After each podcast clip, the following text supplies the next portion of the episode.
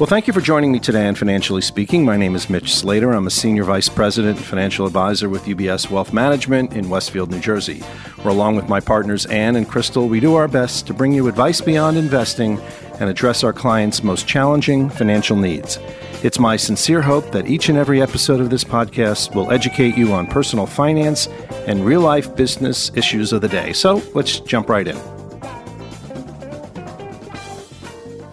In 2019, number one best-selling author Brad Meltzer with Josh Mensch wrote The First Conspiracy, The Secret Plot to Kill George Washington, a national bestseller that was widely praised by critics, historians, and two U.S. presidents for its meticulous research and propulsive narrative. Meltzer and Mensch returned to uncover another fascinating episode previously lost to history in the Lincoln Conspiracy, the secret plot to kill America's 16th president, and why it failed. And it's out now, published by Flatiron Books and available everywhere. Try to get it at your local bookstore if you can. In our current climate of uncertainty and fear, this book is a reminder of the capacity for American greatness in the form of one of its most lauded and inspirational heroes, Abraham Lincoln. Truly one of mine, too. Brad Meltzer is another hero of mine. He's the number one New York Times best-selling author of just to throw a few names out there The Inner Circle, The Book of Fate, The Escape Artist, 10 other best selling thrillers. And parents, listen closely The Ordinary People Change the World kids book series. We could do an entire show on that alone. His newest kids book is I Am Leonardo da Vinci. Brad has a whole series of these. We'll touch on it later. By the way, Brad is one of the only authors I'm aware of to ever have books on the bestseller list for nonfiction, children's books, comic books, for which he won the prestigious Eisner Award. And if that doesn't keep this guy busy enough, Brad does TV. Currently, Xavier Riddle and the Secret Museum, which is a TV series based on his children's books, that can be seen every day on PBS Kids. He has also been the host of Brad Meltzer's Lost History and Brad Meltzer's Decoded on my favorite channel, the History Channel. The Hollywood Reporter recently put him on their list of Hollywood's 25 most powerful authors.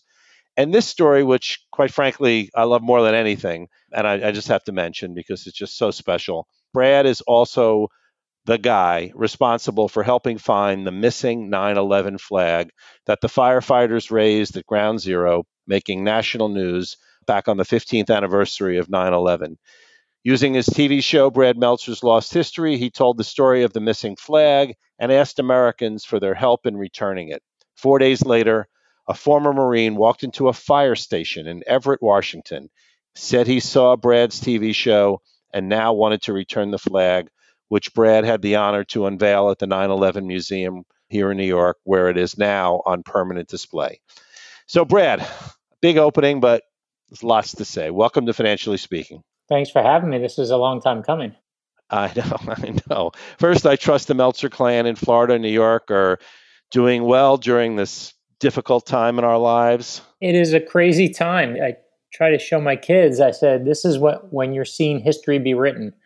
So take note.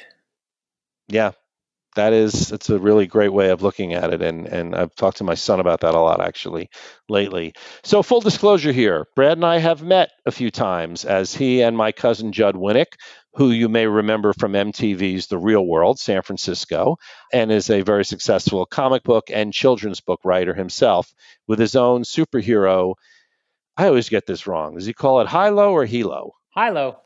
Hilo. Hilo. Okay. I don't know. For some reason, I always think of maybe Hilo for Hawaii for some reason. So Hilo series. They're fantastic books and and they're a lot of fun. So as Brad knows that despite all of his books, his accolades, to me, because I always bug him about this, I will always be grateful and forgive me for going off script again, but for his writing of honestly of one of my favorite one year only fictional TV series, Jack and Bobby which aired in 2004 and 2005 on the WB network. It explored two young boys, one who would become an important president in the 2040s, and sadly, the other who might not live past his youth. If you loved Mad Men, then you would appreciate this show, as it co starred John Slattery and Jessica Paré. And in my opinion, that's why they got cast in Mad Men. And Matt Long was on there too. Oh, that's right. There we go, the trifecta. Yeah, our Jack was on there. Yeah, they definitely liked our casting, and one of our writers, Dahvi Waller, worked on Mad Men as well. Well, there you go. I knew there had to be a connection. I knew it. If you can ever watch this series, it's remarkable. Brad, is it out there anywhere? You know what? Every couple months, someone puts it up on YouTube, and then I think it gets taken down. So I don't even know where to watch it. But it's, I mean, I was just showing my kids the first episode because my oldest is finally old enough to appreciate it. Well, it's terrific, and I hope somebody somehow gets it up on Netflix or Amazon and pays the rights and gets it because it's just it's just a terrific series and and just absolutely mesmerizing. So before we get into the book, I wanted to throw in a question that was sent in by a fan of yours and my show. He wanted to know who would win a fight between the Avengers and the Justice League. Yeah, right. That is a that is Judd Winick written all over it. so yes, that is my best friend from college. Oh, I could smell that a mile away. We used to spend many a night. He was a Marvel kid, I was a DC kid, and we would spend many a night in college to show you how nerdy we were, debating who would win the Justice League or the Avengers. And we would literally even go down, break down fight by fight. You know, if you put Superman versus the Hulk, if you put Captain America versus Batman, and that pretty much will tell you the extent of our social life, I think. And that is exactly what Judd said your response would be, because I literally wrote that down.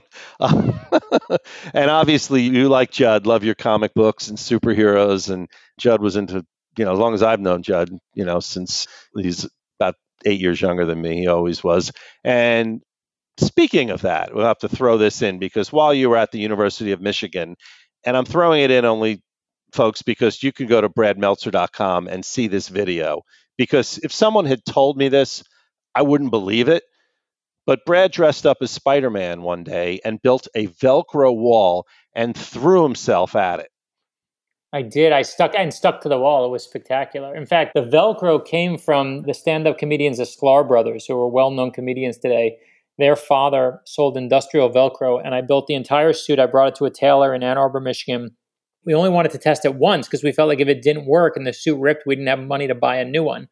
So I jumped onto the wall and it worked perfect. I actually stuck to the wall, but it takes a moment for it. Like Velcro is kind of a hook and ladder kind of grab. It grabs that felty part, but it takes a couple half, you know, a, a picosecond before it hooks together. So you, you slide down the wall a centimeter or so until it grabs and it split my pants right in half on stage. So that was the other great spectacular moment to be able to have that happen in front of a couple hundred people. Hey, that's what it's all about and having the video of that and I have some I guess I have my my appearance on Love Connection. So we all have these videos in our lives that crazy at the time but but years later so much fun to have. All right, let's talk Lincoln. But first, like me Brad, you have a true love of history. I've always loved the Martin Luther King quote personally, we're not makers of history, we are made by history. And I know for me, being born on the day JFK was elected, my earliest memory in life was the day JFK was assassinated. And I've always been a true history buff. So, what's your story in not only respecting history, but wanting to investigate it and ultimately write about it? You know, I, I just was the subject that I always responded to. I went even in high school, my 11th grade teacher, I remember brought in, Miss Sherman brought in it was a JFK conspiracy movie. And it wasn't one of those kooky, crazy conspiracy ones where it was like, it was LBJ and it was this one and it was the Cubans and it was the, it was everybody who killed JFK. But it was one of those ones that actually asked the questions that still need to be asked today, which is, how does Jack Ruby get through an entire police station full of cops and nobody stops him with a gun, right? Like, I actually think about that a lot. Right. I mean, how does Lee Harvey Oswald go to Russia as a Marine at the height of the Cold War and nobody bats an eye and nobody notices? Like, these are just questions that even to this day make no sense. And it was like she was kicking the foundations of my brain, where she, you know, it just made me realize that there's so much more out there. And, and that was just what I always came to. And I think also I watched my own parents and the way that they were raised. Their personal history just played so much into had such an impact in who they were that it just became I can't say I did it because I thought that indeed history as Mark Twain says does not repeat itself but it does rhyme or anything. It wasn't that at all. It was it was simply the subject I liked most. It was as base as that It's so interesting you brought up a teacher. Um, actually, still Facebook friends with Miss Duke, Linda Duke, who I know listens to the show every now and then. And she made a tremendous impact because it was really the only class outside of acting, which I was very into in high school and playing baseball that I cared about. And it sticks with you. And my parents also have, and my grandfather had some really interesting parts of history that they were involved in. So I, I totally get that. So just when you think you knew everything about Abraham Lincoln, this this book comes along and kind of just blows the reader away. And I have to say, it might bother my buddy Harlan Coben. Uh, we go to a lot of Bruce concerts together, Harlan, but right now I got to say the Lincoln Conspiracy, kind of my favorite book of the year. So maybe Harlan, you want to get rolling on the next one. By the way, we should text. Harlan is my closest friend in this industry. I literally call him my big brother. He's my big brother, not just because we look alike or because he's taller, but he's truly been one of my nearest and dearest. And I can't wait for you to text him and tell him that we said on the air that this was his favorite book of the year when his book just came out. So that'll that'll bring great joy to all of us. I will. And you have beaten him to the punch, to be on financially speaking. He's a busy guy. I mean, we've we spent a lot of time at a lot of Bruce concerts, and I just saw him recently at the I guess it was the New Jersey Hall of Fame, which he was inducted a few years ago, but we were at a little after party for that. He's just such a great guy. I am not surprised the two of you guys knew each other, which is one of the reasons actually I threw that line in. So when I was talking about Lincoln, let's start off with how the book starts because this thriller it starts out on a train with four really interesting characters. So maybe take us through a little bit of chapter one to set the stage. Sure. I mean, and let's let's set the real stage. Up. We all know the story of John Wilkes Booth ending Abraham Lincoln's presidency. This is not that story. This is actually the story of the first secret plot to kill Abraham Lincoln at the very start. Because in order to go and be sworn in as America's 16th president, Abraham Lincoln had to take a train from his home in Springfield, Illinois, to Washington, D.C. And at the time, if you wanted to go there, you had to go through Baltimore, but Maryland was a slave state. So the plot to kill him was very simple. A secret society planned to murder Abraham Lincoln when he came through Baltimore and end his presidency before it began. So here's the beginning. Is you're on a speeding train, it's the middle of the night. There, as you said, four passengers who are on there among many passengers before we're focused on. There are two businessmen, there's a woman, and there's her invalid brother, but none of them are who they say they are. The businessman is famed detective Allan Pinkerton, head of the Pinkerton Detective Agency. The woman is Kate Warne, America's first female private eye. And her so called brother is not her brother, much, and nor is he an invalid. That's actually Abraham Lincoln. He's in disguise. They put him in disguise, they give him a code name, they whisk him away in the middle of the night, and they are determined to keep him away from this secret society and save his life. And I just ruined chapter one of the Lincoln conspiracy, but well worth it. Oh, absolutely. Absolutely. And it was, boy, that I didn't need much to get into that book, but that first chapter just really did it. When you wrote the Washington book, were you aware of this Lincoln conspiracy? How do you do your research? Yeah, you know, the one benefit of being obsessed with obscure history is that there's just a lot to draw on. And over the years, you just, you know, you read thousands of pages and thousands of footnotes, and you're just going to find good stuff. So I knew the story we had done previous to the Lincoln conspiracy. As you said, we did the first conspiracy about a secret plot to kill George Washington. And, I'd be a liar if I didn't say we wanted to top that one. So, how do you top George Washington? Obviously, Abraham Lincoln is the way to go. So, but the reality was, Josh and I, who I co wrote the book with, he was our executive producer on Lost History, our best researcher, our best writer by far. And as he, you know, it's very titillating for me to come on here, Mitch, and say, hey, we found the secret plot to kill Abraham Lincoln. But the reason that Josh and I took this concept and turned it into a book was because of the time period it was in. This is the beginnings of the Civil War, the first early days of it. And it's a moment where America is just cleaved in two. We, whatever side you're on, you hate the other side. Whatever side you're on, you think the other side are complete and utter morons. Does that sound familiar to you? That's exactly where we are as a culture right now. And Josh and I, I remember being on the phone and saying, you know, we, there's lots of good Lincoln stories out there but this is the one where we can really show what a good leader does in a time when the country is divided. And what Abraham Lincoln does in that moment isn't divide us further. He unifies us, right? He, he unites us. That's what Abraham Lincoln does. And, and I think to us, that was the better context for telling this entire story. Yeah, and that that's really I think one of the reasons that this just resonates not just to history geeks like us, but I mean it really really tells a story and and it's so important. When I was thinking about the research, I was wondering if you had to climb through any tunnels. I know you did that once under the Capitol, one of your past shows.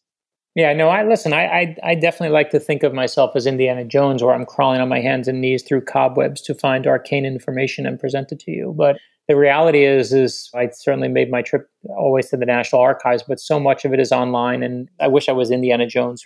But Josh is an incredible you know, he can just find these obscure things that people can't find. And I've been lucky enough to get some, the archives have given me the Grace Bedell story that's in there. The archives gave me years ago, which I just love, which is Lincoln at the beginning when he's running for president. He's clean shaven at that point, and this little 11 year old girl writes him a letter says, You know, I don't know if you're going to win, but if you grew a beard, I think you'd have a better shot.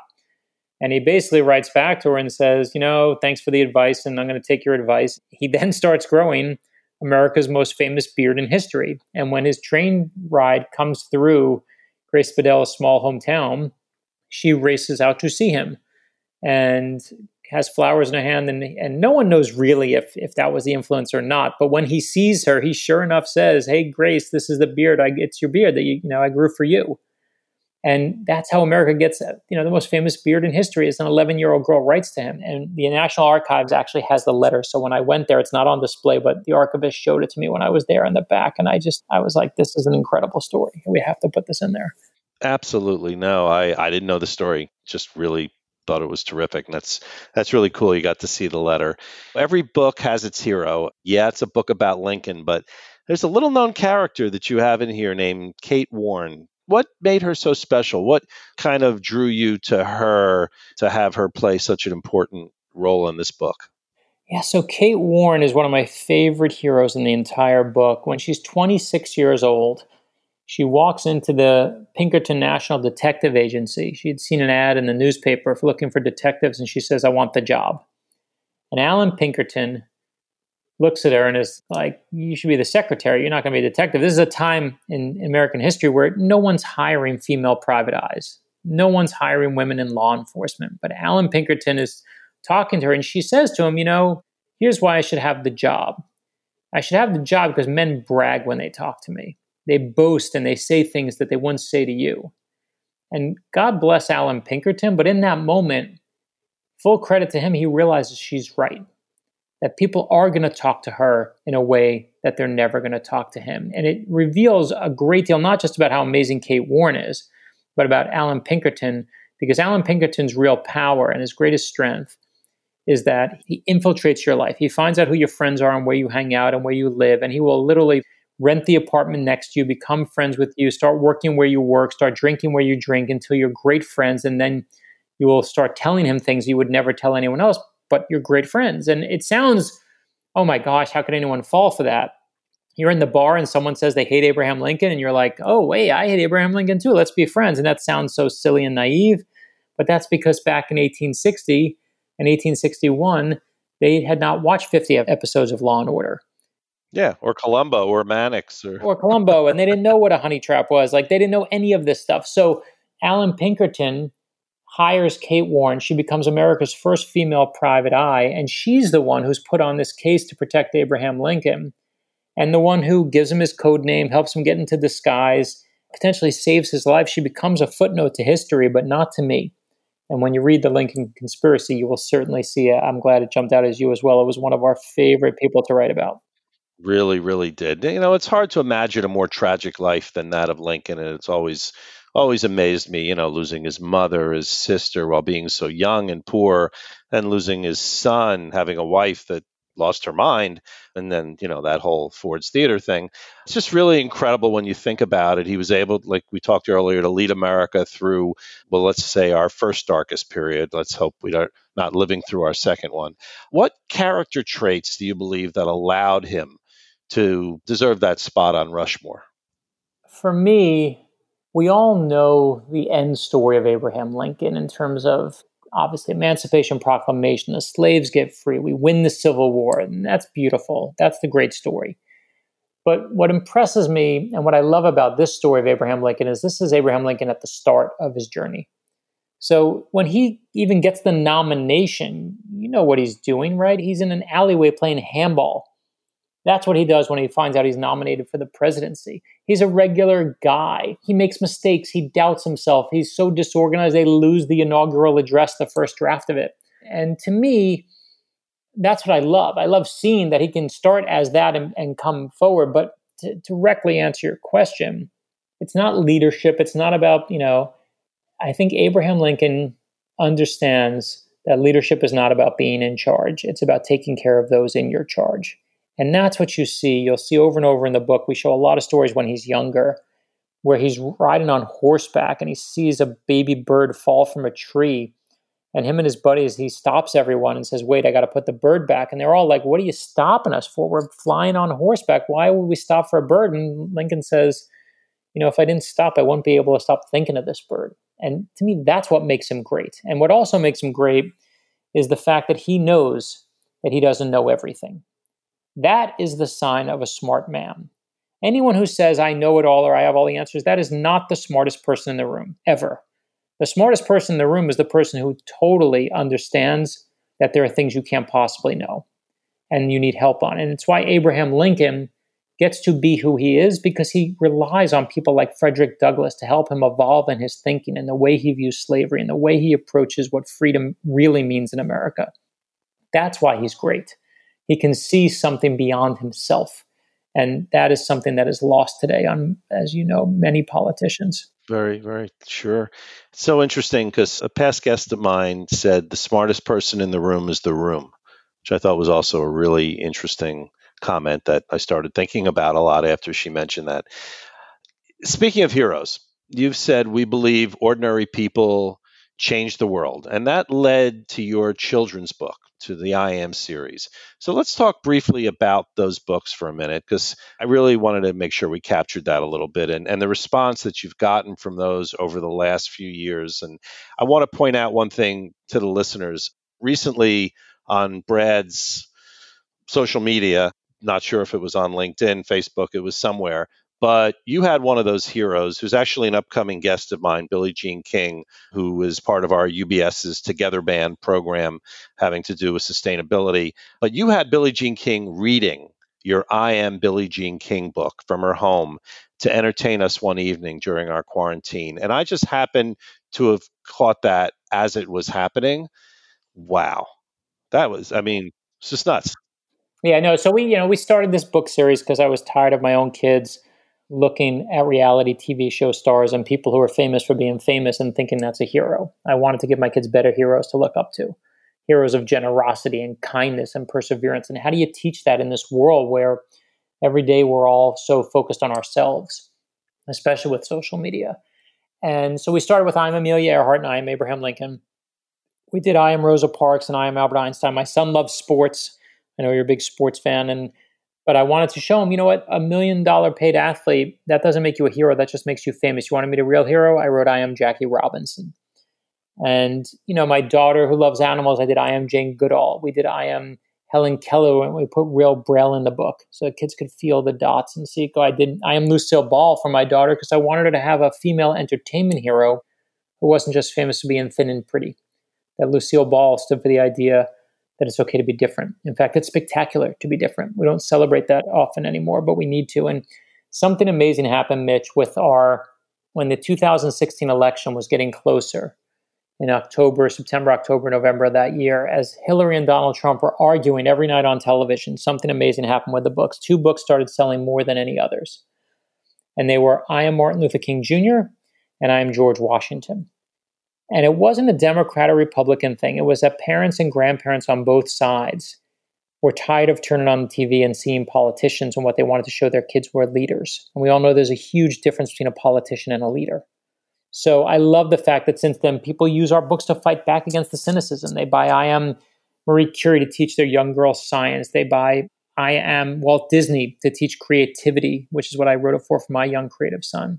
The new one we just did is I Am Leonardo da Vinci to show what thinking differently can actually do. And we have Walter Isaacson blurb the book for us. And it was, you know, incredible. And yes, we did Billie Jean King and Billie Jean King was reading it. And, you know, and it's one thing, if I mess up Abraham Lincoln, what's he going to do? But I mess up Billie Jean King, she's coming to my house with a tennis racket. You know, you don't want to mess up. So she's been so supportive, so kind. One of the most amazing, like, friendships we've been able to make over the course of doing this. Jane Goodall proofed her book, which was wild.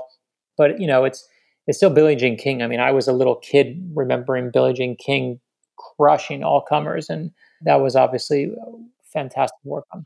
There's big moments in our lives, and as you were talking, I was thinking, and I don't usually think about Bonnie Tyler, but I was thinking about looking out for a hero from Flashdance. I don't think Bonnie Tyler had another hit, but the world really is is holding out for a hero. But but it's Footloose. Footloose, not Flashdance. Oh my God, that was a typo.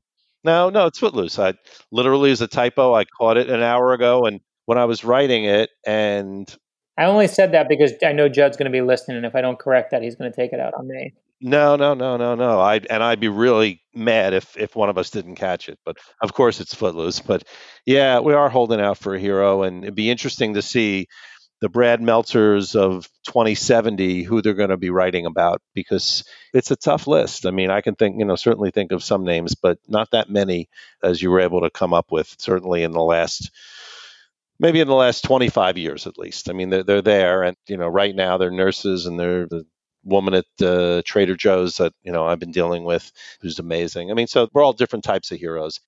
Well, that's the point of the series, right? The, the point of the series is heroes really affect us deeply. They truly do. I mean, one of my favorite parts of the Lincoln conspiracy is when they tell Abraham Lincoln that there is actually a plot to kill him. They finally got to go and tell him. It's the middle of the night. He's exhausted from a day of shaking hands. And they go and say, listen, sir, we, we have a plot. They're going to kill you. Skip your event in Philadelphia tomorrow. Instead, we're going to take care of you and we want you to, you know, we'll get you out of there early. And Lincoln says, I'm not missing it. Now, here's the key part about the hero. Why does he not miss that event in Philadelphia? Because he doesn't want to miss in Philadelphia the next day, they are celebrating Abraham Lincoln's hero, a man named George Washington. And he, no way, is Lincoln missing the birthday party for George Washington to celebrate the birthday. He's not going to miss it. And he goes there the next day, and God bless Josh Mensch, he found the actual speech that was given on that day. And Lincoln goes down to Independence Hall, has this big event in Philadelphia, talks about how in the Declaration of Independence, everyone needs to have an equal chance in America.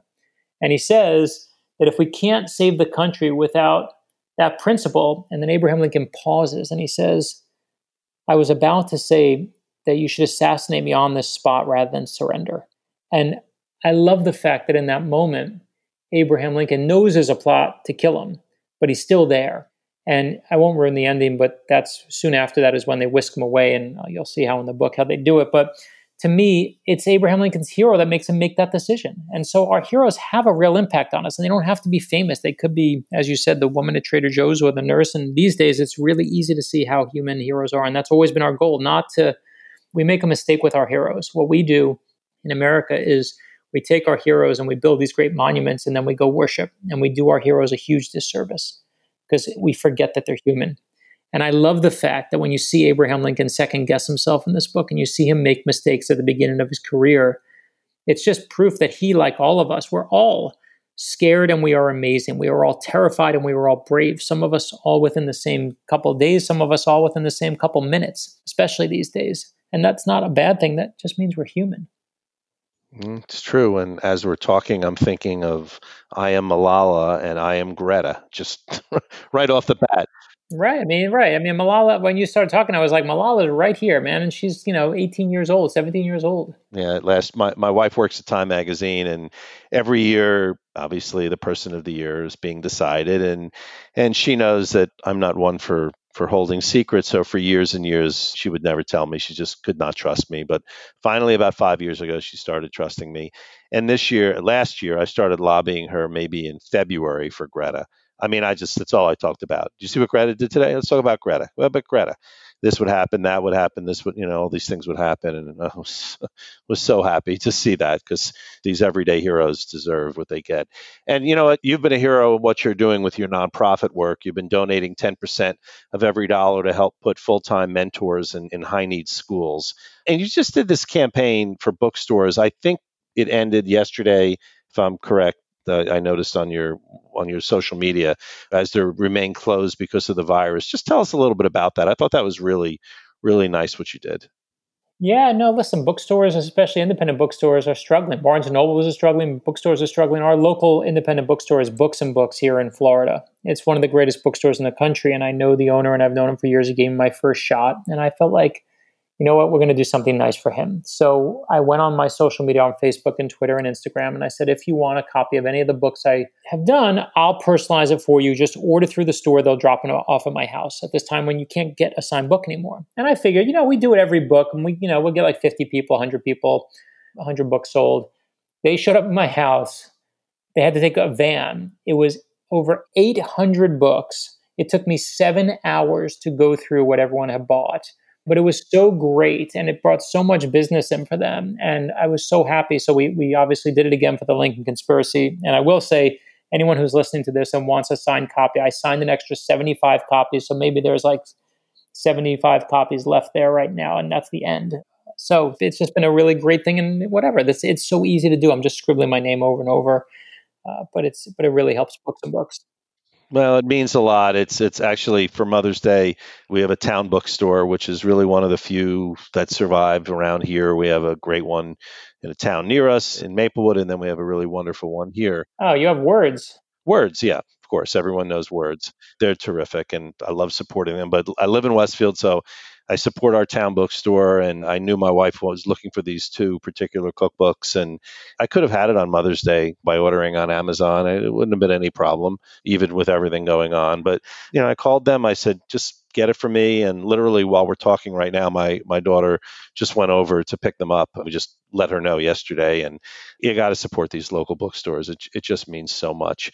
So this being a show with the word financial in the title, I, I guess I should at least ask it's not really a financial question, but what advice would you give to the writers out there trying to decide if this is a good career choice? I mean, this is a really strange moment in American history as people are graduating in their living rooms and commencement speeches are being done via Zoom and everything else. But there are a lot of people that are, you know, that are thinking about writing as a career. And any advice if you were giving one of those commencement speeches? I firmly believe and I've given a commencement speech. And the one thing I said in it is it's actually a speech how the hardest thing to ever do in your life is to admit what you love. That's the hardest thing in life. Because if you admit what you love, you open yourself up to not having it. You open yourself up that if you don't get it, you're brokenhearted. So we try not to admit it too hard to ourselves, especially the really hard things. But you need to. Life is a trapeze you need to leap. It's not an escalator where we, you know, we think we treat life as as an escalator, right? You're going to go do well in high school, you'll get in a good college. You get in a good college, you go to a good grad school. You go to a good grad school, you get a good job. Like that's the escalator. That's the one we take. Just keep riding it to the top. But eventually, life is not a meritocracy, and it doesn't guarantee you anything. Life is not an escalator; it's a trapeze. So I tell people you got to take that big leap and find to what you love. And for me, it was writing. It's certainly not a the soundest career for me, but I was young and I was determined, and I got 24 rejection letters on my first book, and there were only 20 publishers, and I got 24 rejection letters. So some people were writing me twice to make sure I got the point, but I knew it was what I loved. And the week after I got my 23rd and 24th rejection letter is when I started my next book, which wound up becoming the first one published. I said, if they don't like that book, I'll write another. And if they don't like that, I'll write another. And, and I got lucky. So I do think you have to admit what you love. I think it's very important. That's probably going to be the answer to my final question, but I'll ask it anyway. It's a Tim Ferriss question, and you may even be in Tribe of Mentors, but I just love this question, so I throw it in every show. If you're given a billboard to leave the world a, a message right now, what would be on that billboard and why? Ordinary people change the world. That's it. I don't care where you went to school. I don't care how much money you make. That's nonsense to me. I believe in regular people and their ability to affect change in this world. And it's why I believe in you know, a young kid with a baby bird named Abraham Lincoln, or anyone else we've talked about today, including Superman. To me, the most important part of the story is not Superman. The most important part of the story is Clark Kent. Why? Because we're all Clark Kent. We all know what it's like to be boring and ordinary and wish we do something beyond ourselves, but we can. And that's what I would I would leave people. You need to you need to know your own power. So who wins? Does the Hulk win? Does Superman win? I mean, do you ever solve those questions? Superman wins. No, I know the answer. Superman always wins. Superman always wins. I'm with you. Superman wins. Not a, not always, but he does always win against the Hulk. Yeah, I, I think he does. I'm saying that just to aggravate my friend. Yeah, well, I'm a Batman guy. You know, Batman and Superman are just true heroes. And meeting Adam West at Shea Stadium, I think it was in 1983 at a Met game when he was signing something. And I've met everybody working for Larry King. I mean, just, you know, hanging out with Bruce Springsteen. I mean, I've been very fortunate in my life. But meeting Adam West to me, even though I don't have a picture with him and whatever, it just it's just one of those moments in time. That and maybe Sid Caesar, which was pretty cool. But you know, I met Batman, and sadly, none of us got the opportunity to meet George Reeve. He didn't give us a real chance, but I guess a few others have, have given that a shot. Brad, thank you so much, my friend, for taking the time to chat today. And please, everybody, run, do not walk. Get the latest book, The Lincoln Conspiracy. We're going to link it all up for you in the notes.